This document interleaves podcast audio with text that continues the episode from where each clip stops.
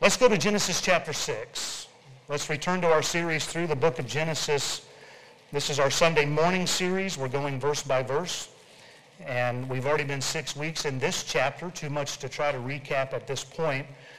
But remember, there has been a complete breakdown in the pre-world, uh, pre-flood world. The society is filled with violence. The earth is filled with corruption. And the home has fallen apart because of poor marriage decisions. And it's gone so far that God has now decided the time has come to destroy the earth with a flood, and everything that has the breath of life is going to die. And that's how bad it has gotten. But Noah found grace in the eyes of the Lord. And God told Noah, make thee an ark. God gave the plan, and all Noah had to do was follow God's plan. And we talked last time about how the ark is a picture of the Lord Jesus Christ and our salvation. I won't take the time to go over all of that again, but God, listen, he has made the way of salvation so simple. All we have to do is follow his plan. It is so simple a child can understand. Hallelujah. And God has, has given the plan. We don't need to try to add to it. We don't need to try to take away from it. We just take God at his word and we follow what he says. Remember, there's only one door into the ark. There's only one way to God. Jesus said, I am the door. No man cometh unto the Father but by me, he said in John 14, 6.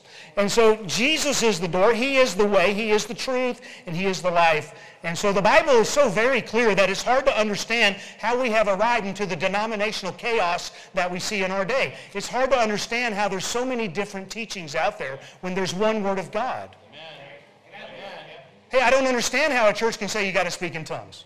I don't understand how a church says you have to work your way. I, I don't understand that. I don't understand how a church can say you got to be baptized. The Bible is clear that Christ is the way of salvation. And why people are adding to it, I don't understand. And there's all these conflicting doctrines out there now to choose from. Just stay with the Word of God. Well, we'll begin this morning by picking up where we left off. God has given Noah the instructions for the ark. And now let's read verses 17 through 22. This is God speaking, and behold, I, even I, do bring a flood of waters upon the earth to destroy all flesh, wherein is the breath of life from under heaven, and everything that is in the earth shall die. But with thee will I establish my covenant, and thou shalt come into the ark, thou and thy sons, and thy wife and thy sons' wives with thee. And of every living thing of all flesh, two of every sort shalt thou bring into the ark, to keep them alive with thee. They shall be male and female of fowls after their kind, and of cattle after their kind, and of every creeping thing of the earth after his kind. Two of every sort shall come unto thee to keep them alive. And take thou unto thee of all the food that is eaten, and thou shalt gather it to thee, and it shall be for food for thee and for them. Thus did Noah according to all that God commanded him, so did he. Now, verse 18 here is such a great verse you know, just for a second here, uh, look at verse 7. Notice how God said he would destroy man, he would destroy beast from the face of the earth. And then immediately uh, in verse 8, we read, but Noah found grace in the eyes of the Lord. And then likewise here in verse 17, God says uh, to Noah, I'm going to destroy everything where the breath of life uh, is, and everything that is in the earth shall die. But then immediately we read in verse 18, but with thee will I establish my covenant, and thou shalt come into the ark. And so we see once again the, the marvelous and amazing grace of God. God has pronounced judgment, and yet we see his grace once again. All that are in the ark will live. All outside of the ark will die. But get this, God assures Noah, he gives him this plan, and understand the world that Noah's in. We'll talk more about that in just a moment. But he, he gives Noah this plan, and then he's, he's letting Noah know, you're going to be spared. And he says, but with thee will I establish my covenant, and thou shalt come into the ark. Now, there's generally um, three held opinions here of what is meant by God establishing his covenant with Noah. One is simply that this is God's way of stating his promise to preserve Noah and his family alive. Two is that this is a reference to the covenant that God establishes in chapter 9, um, that he's not going to destroy the world again with a worldwide flood. And then th- the third one is probably a more minority opinion, is that this is a, re- a reference back to Genesis 3.15 when God promised the promisee to arrive one day.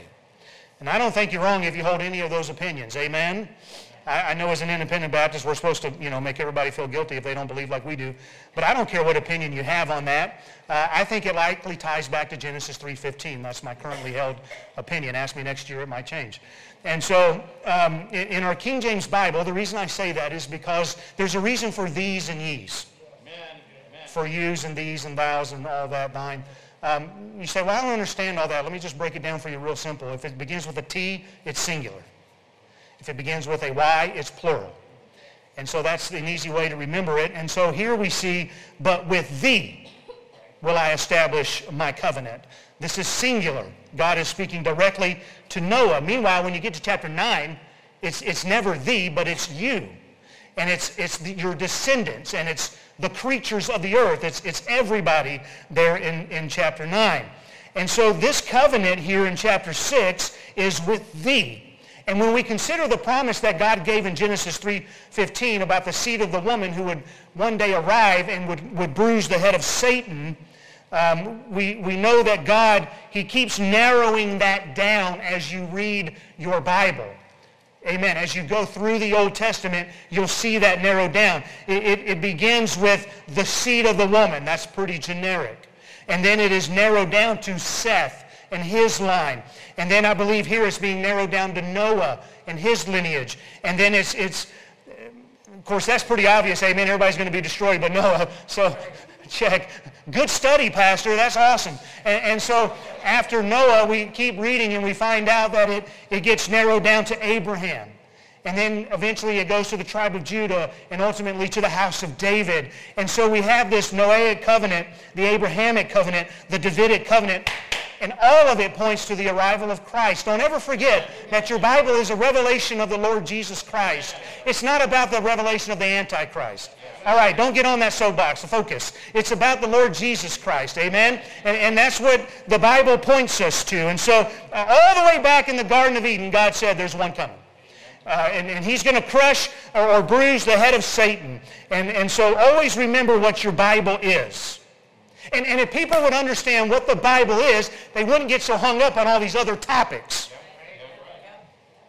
that really have nothing to do with anything, but, you know, somebody clicked away on YouTube and thought, yeah, that sounds pretty good. Is that in your Bible? Well, that's my opinion on Genesis 6.18. You don't have to agree with me. Amen. So you don't have to come and tell me why I'm wrong. Ultimately, why I say those things. So God goes on to tell Noah, Thou shalt come into the ark, thou and thy sons and thy wife and thy sons' wives with thee. This is a great promise. Wouldn't you agree? Listen, y'all were dead in Sunday school. Pastor DeGarmo's right. And, and I learned from his last message, he doesn't even say amen. So if he's saying you're dead, that's dead. Um, so from now on, instead of saying that's enough to make a Presbyterian shout, I'll say that's enough to make Pastor DeGarmo shout. Um, All right. I guess you had to hear that message. But um, this is a great promise. 2 Peter 1, 4 says, Whereby are giving unto us exceeding great and precious promises, that by these ye might be partakers of the divine nature, having escaped, listen, having escaped the corruption that is in the world through lust. Noah's living in a corrupt world. And he gets this exceeding great and precious promise from God. And it is through that promise that helps him to escape the corruption of the world. I'm getting ahead of myself. 2 Corinthians chapter 6, verses 17 through verse 1 of chapter 7. Wherefore, come out from among them, and be ye separate, saith the Lord, and touch not the unclean thing, and I will receive you, and will be a father unto you, and ye shall be my sons and daughters, saith the Lord Almighty. Having therefore these promises, dearly beloved, let us cleanse ourselves from all filthiness of the flesh and spirit, perfecting holiness in the fear of God. And so Noah here, living in a very corrupt world, has escaped those, um, that corruption, and he has stayed the course with God. Amen. Listen, the world was not his excuse on why he couldn't follow God. Amen. Talk to me. He, he wasn't looking at the world and saying, nobody else is living for God, so it's okay if I don't. He wasn't looking at the world and saying, well, this would be a lot easier if I didn't have to deal with all those people. Listen, he, he's living righteously in an unrighteous world. And he has this exceeding great and precious promise. He came out from among them and he separated himself from the world. And through God's promise, he cleansed himself from the filthiness of the world and he was perfecting holiness in the fear of God. God promised Noah, thou shalt come into the ark. Can you imagine how precious that would be? You say, why is that so precious? Don't forget what God just said in verse 17. Everything's going to die. But you and your wife, your sons and their wives, you will come into the ark. Can you imagine what that did for him to help him in, in, in the world in which he lived? God's judgment is coming upon the whole earth, and God reassures Noah. Numbers 23, 19, it says, God is not a man that he should lie. Neither the Son of Man that he should repent. He has said, and shall he not do it? Or hath he spoken, and shall he not make it good? 2 Timothy 2.13 says God cannot deny himself. Titus uh, 1 verse 2 says God cannot lie. Hebrews 6.18 says it is impossible for God to lie. And, and this is what I want you to get. Once we grab a hold of God's promises that are found in his word, as we grab hold of those by faith, that ought to bring us the peace, the comfort, the courage, the strength to continue on for God in a sinful world. I got newsflash for you. It's not getting any better. Oh, man, I thought we were going to have a message of hope. You do. It is the exceeding great and precious promises. It doesn't matter what the world is doing. And, and so it is going to get worse. The Bible says so. And, and, and we understand that. And I'm, I'm praying for revival, and I hope you are. But listen, Noah's world is under the sentence of God's global judgment, and our world currently sits under the sentence of God's global judgment. It's going to happen again, but this time by fire. And so what should keep us faithful is God's precious promises. Place yourself in Noah's situation. The world is filled with violence and it's, it's entirely corrupt. None are living for God except Noah and his family. We don't know how many were on the earth. There are speculations that it was about where we're at now. And can you imagine, out of the millions, possibly billions of people, that there's only one family living for God? A world so corrupt and so violent? And, and so here's Noah being told, you're going to be spared. And, and Noah's going to be ridiculed. Go build a 450 long ark in your yard in the middle of the nation. What you building that for? Well, God said he's going to flood the earth. What's that, what's that going to do for you? It's just a big old box. It'll float. Can you imagine the ridicule?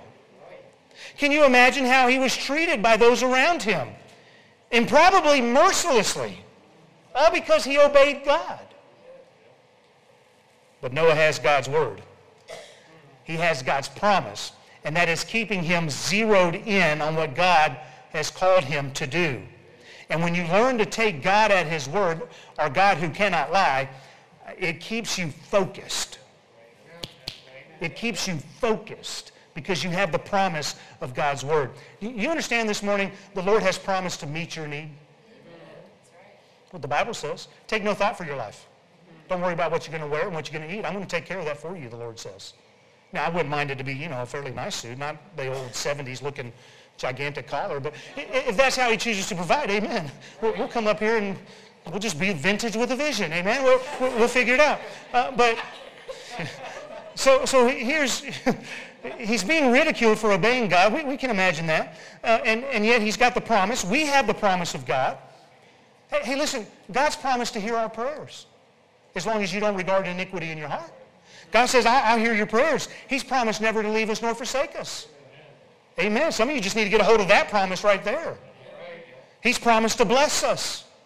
He's promised to prepare a place for us. He's promised to come again. He's promised he's going to reward his servants for their faithfulness. Amen. And it doesn't matter how corrupt the world gets.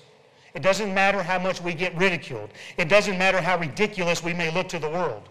But we stay with it because we have exceeding great and precious promises of God that keep us focused on eternity and the glory of God. Are you understanding what I'm saying? Amen.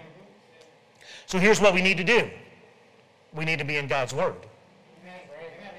Because the promises aren't just going to immediately jump in your head. God expects you to get into his word, to learn his promises. Because I promise you this, your faith will be tried.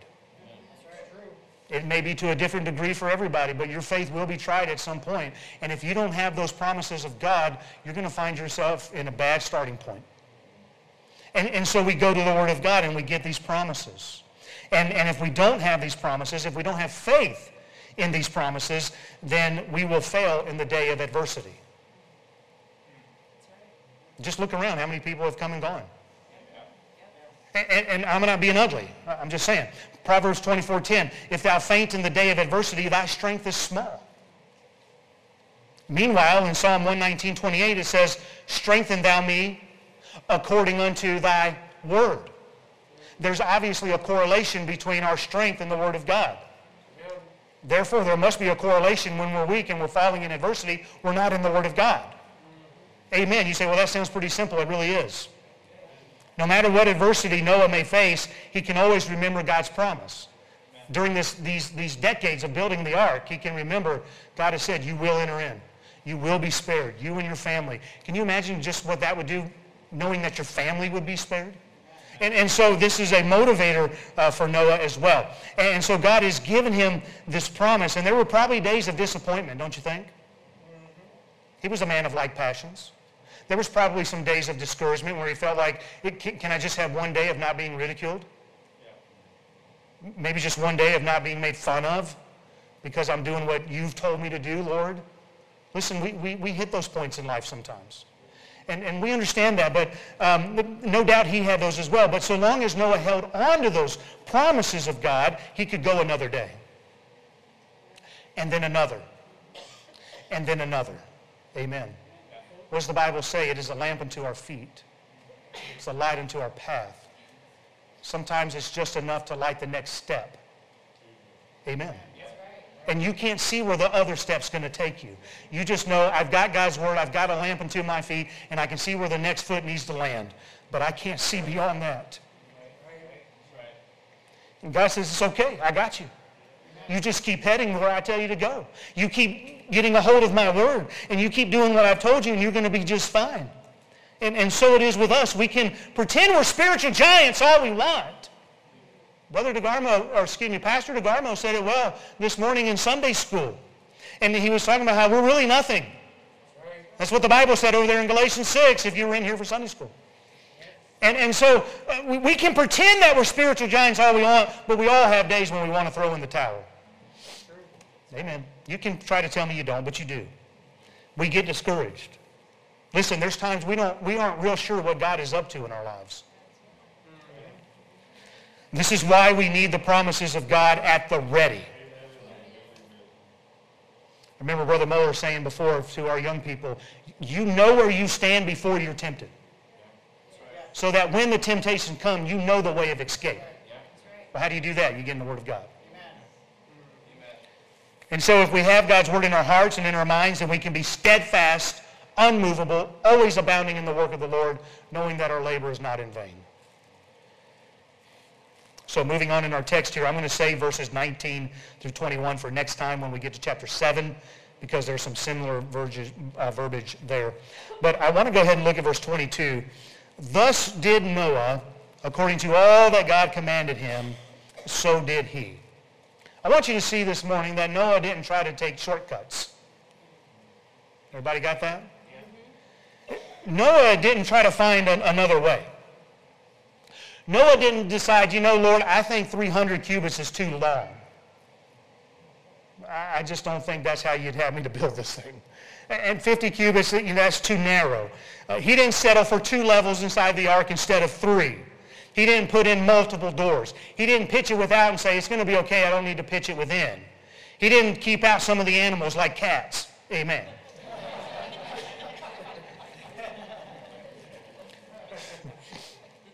he did all that God commanded him, all while living in a violent and corrupt world. Remember in 2 Peter 2, 5, Noah is called a preacher of righteousness.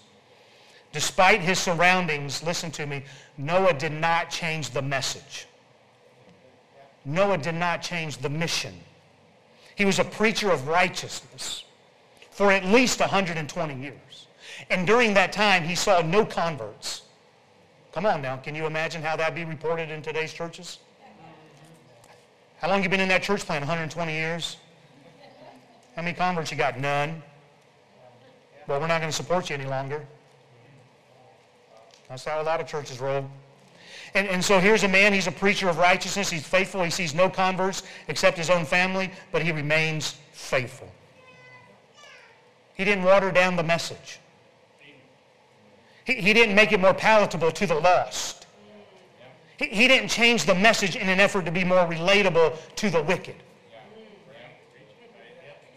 He didn't change the message to get more converts, nor did he change the mission and hope that people would be a little more understanding. But by and large, churches have bought into the idea that the measure of spiritual success of a church is only found in numerical growth. And while I believe a healthy organism will grow, it isn't always manifested through numbers. Now, I'm not against numbers. There's a whole book in the Bible called that. Amen. But listen, our, our, our spiritual growth isn't always measured by numbers increasing. It may be spiritual growth within the members existing. That we're being grown that, so that we can endure whatever God has coming down the line. That we can be ready. That we're growing. My point is, I'm not going to look at Noah and conclude that he's a failure. Listen, Jesus had 12 and one of them was a devil. But so many times we look at other situations, other churches, other people, and, and we say, well, that's, that's a failure. Be careful. Be careful. Uh, how many missionaries uh, accounts do we know of where somebody was kind of a groundbreaker into that country? And in their lifetime, they saw nothing. But just as soon as God brought them home and more people came to that field, all of a sudden revival broke out. So don't look at somebody, don't look at a missionary, don't look at a church planter, and don't, don't conclude, well, they're not successful because they're eight years in and they've only got 10 people. Maybe they're in the middle of Mormon country. You understand what I'm saying? And, and, and so we've got to be careful about that thing. And here's Noah. I'm not going to say that he's a failure. Uh, all we can do is plant and water anyhow. God is the one who brings the increase. And we know Noah wasn't a failure in God's eye because of verse 9 in our, in our chapter here. He was a just man and perfect in his generations, and Noah walked with God. And Ezekiel 14 speaks of the righteousness of Noah. When all is said and done, get this now, when all is said and done in our life, we are not looking for our Lord to say, well done, thou good and successful servant. But we are looking for our Lord to say, well done, thou good and faithful servant. He takes care of the, the so-called success. He's the one that brings the harvest. And so all we're called to do is to be faithful. Our Lord is going to measure our success by whether or not we're faithful to him. And I, I, just want to say, especially as a pastor right here, what a comfort to know that the results are not up to me. They're not up to us. We don't get to control who gets saved and who doesn't. We can have an influence, I believe, but ultimately it is the Holy Spirit that saves. Amen. It's God who saves. And, and so we, we don't control all of that. And, and I'm glad to know that I, I don't have to worry about that. Listen, it is God's word. It is God's salvation. This is God's church. And therefore, he'll, he'll take care of the results. Amen? Um, he'll do it as he sees fit. What do we have to do? We need to do all that he commanded. Thus did Noah, according to all that God commanded him. So did he. That's what we ought to be doing. And then even if the results dry up, somebody say amen right there at least made me feel pretty good about my, myself, amen? Uh, e- even if the results dry up, even if we get to the point where you say, where is everybody going? How come the church isn't growing anymore? How come, you know, we don't even need a new building or something to that nature? And then we just say, look, it doesn't matter. I'm staying faithful to the message. I'm staying faithful to the mission. And God can do as he sees fit. And I'm not going to look at another church and say, I know what your problem is. But we are blessed indeed. Amen. Amen. We don't need to come up with shortcuts. We don't need to come up with shortcuts to impress the world in order that we might manufacture results that we deem as success. Thus did Noah, according to all that God commanded him, so did he. Imagine, uh, imagine what Noah's dealing with. Just picture people coming by. Hey, Noah, what a waste of resources. What a waste of time. What are you doing? And, and on and on we could go. People coming by and just talking to Noah. No, that's a ridiculous message, the righteousness of God. What are you talking about? But Noah stayed faithful even with no visible results. People today look at Christians and Christianity no different than how they would have looked at Noah in his day. What a waste to give your money to church. Why are you giving money to that place? You know the pastor just wants to drive a Jaguar. Newsflash, I do, 1977, preferably a J6. But anyway, my wife wouldn't let me buy the one I saw, and I still ridicule her to this day because that was my car. Um, anyway, but then I didn't want people saying, oh, we must pay you. Uh. Um, all right, let me take a drink of water. It's getting tense up in here. Why are you giving money to God? You haven't even seen God. Churches are corrupt. What are you doing? Why are you reading that old book? It's just written by men. Come on now, you've heard the ridicule. Why are you wasting time going to church? We could be playing golf. It's frisbee golf if you don't know what that is. But uh, I've never played in my life. I don't even know why it popped in my head. Why are you wasting your time at church? Hey, what a ridiculous message that that church is preaching. What an absurd mission that Liberty Baptist Tabernacle is doing down there. We just need to stay faithful keep doing according to all that God has commanded us, so do we. And that's all that matters is what God thinks. Listen, I don't care if the world thinks we're crazy. I've gotten enough of that during my military career. I know they think we're crazy. Amen. I don't mind. We keep one eye towards, towards our heavenly home at all times. Amen. And if they refuse the message, we just keep giving the message. Not ugly, not rude, but we give it with grace, seasoned with salt, with love in our hearts. We, we keep giving the message. We want to hear, well done, thou good and faithful servant. Now that's a corporate application, but from verse 22, can this be said of you individually? Thus did, and put your name right there instead of Noah. Thus did Noah, according to all that God commanded him, so did he. Has God called you to do something? I know he has. You may not realize it yet. But he has. He's called all of us to do something. But maybe he's, he's revealed that to you personally in, in a more uh, open way that's maybe, like in my case, God called me to pastor. You think that was my first choice? No way. But that's what God called me to do. And so when you get that calling, you say, okay, God, I'm going to obey you according to all that you've commanded me. And, and I don't know what God's called you to do. It doesn't have to be quote unquote full-time ministry. But, but God calls you to do things. And I wonder if this verse can be said of you today.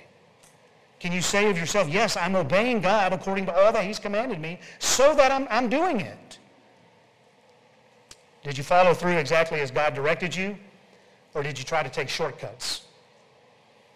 I wish this could be said of me when my time to go home arrives. Verse 22 would be really good for a tombstone. Now, what I've observed is people like to take shortcuts. Amen, guys? If we can beat the little thing on our GPS, we're going to find a way. Now, I'm not necessarily that guy. I'll take the long way just to avoid stop signs. I just hate stopping. Amen. Like if they ever put up a, red light out in Box Elder where we're at, I'm going to drive all the way to New Underwood and circle back just to avoid the, the red light. That's just me. But I've observed many people try to take shortcuts and they try to cut corners with God's requirements, but they still expect God's blessing to be upon them. For example, you can't just have church. Amen? What are you talking about, preacher? You can't just have church and leave off your Bible and your prayer and your giving and your witnessing. Amen. And so people try to take shortcuts. Well, I tried church, but God did not show himself strong on my behalf. Well, it's great that you came to church on Sunday morning, but what did you do Monday through Saturday? Coming to church but neglecting God all the other days is attempted shortcuts. Somebody help me preach. Listen, well, I read my Bible pretty good for about two weeks. Some of you are a little bit better. I did pretty good until I got to Leviticus. Well, I gave it a couple of months, and I prayed that one time for a few minutes. Stop trying to take shortcuts. Amen. People read things in the Bible or they hear things preached and they think, yeah, that's, that's a pretty good idea. Maybe I'll try that sometime. Forgive those who sinned against you. Yeah, maybe I'll get around to that sometime. That sounds pretty good. Love your enemies. Yeah, that sounds like that might be a good thing. But God, church, and the Christian life are not free trial offers. It's not where we try it for a time and we see if we like this particular plan, and if we don't, we go over to T-Mobile. Listen, God isn't like trying to save 15% on your car insurance. But that's what people want. I want to make a quick phone call, and I want to save this, and I want this to happen, and yet God is neglected in everything else. You're taking shortcuts. There are some people, they, they, they feel like they gave God a good shot and it just didn't work out. And so it may be that some need to stop playing games and you need to get serious about your walk with God. Amen. Listen, God is to be your life. Amen. Not just your Sunday morning God. Not just your Sunday morning God because you need something. But, but listen, God, you're to be sold out to him completely obeying his commandments. We got to be all in for God. You don't get to pick and choose which areas you want to obey and which ones you don't. Yeah. And then expect the blessings. Is everybody, everybody okay this morning? Yeah. It's time to get serious. You go to God in prayer, you read your Bible daily until you've heard from him. Until you've heard from him. You stay faithful to all church services. I know people have to work and people get sick and all that, but you stay faithful to church services. Amen.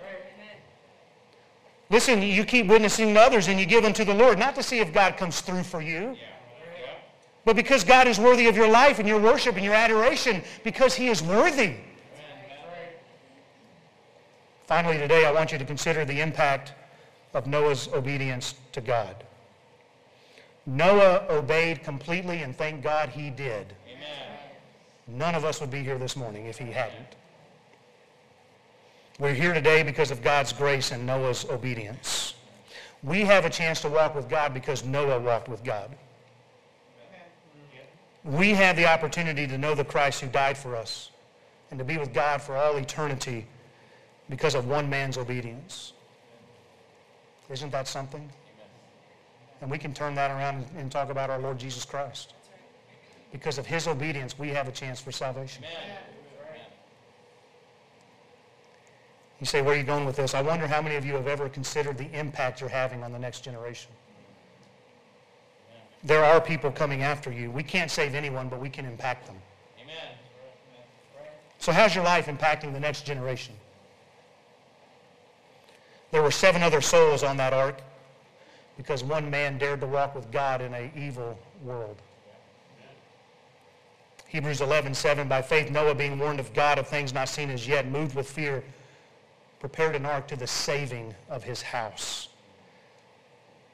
Hey dads, are you obeying God? Are you preparing an ark to the saving of your house? Moms, are you obeying God? Are you helping to point your children to God? Don't ever underestimate the impact of your obedience to God. I understand a child has to make their own decision. Amen. We had four teenagers at one time in the house. I get it.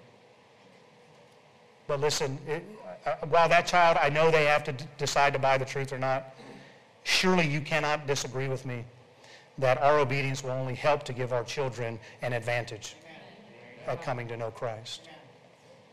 Paul said of Israel, you know, what advantage did they have? Much in every way. Chiefly in that was committed unto them the oracles of God. They had the Word of God. They had every advantage, and that's what we ought to do for our children in the next generation. Don't forget that God's flood in Noah's day all started when there was a breakdown in the home.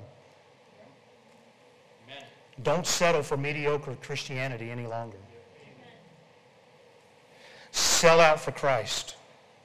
Do all that you can to prepare an ark for you and your family. Don't cut corners. Don't take shortcuts. Thus did Noah according to all that God commanded him, so did he. Let's pray.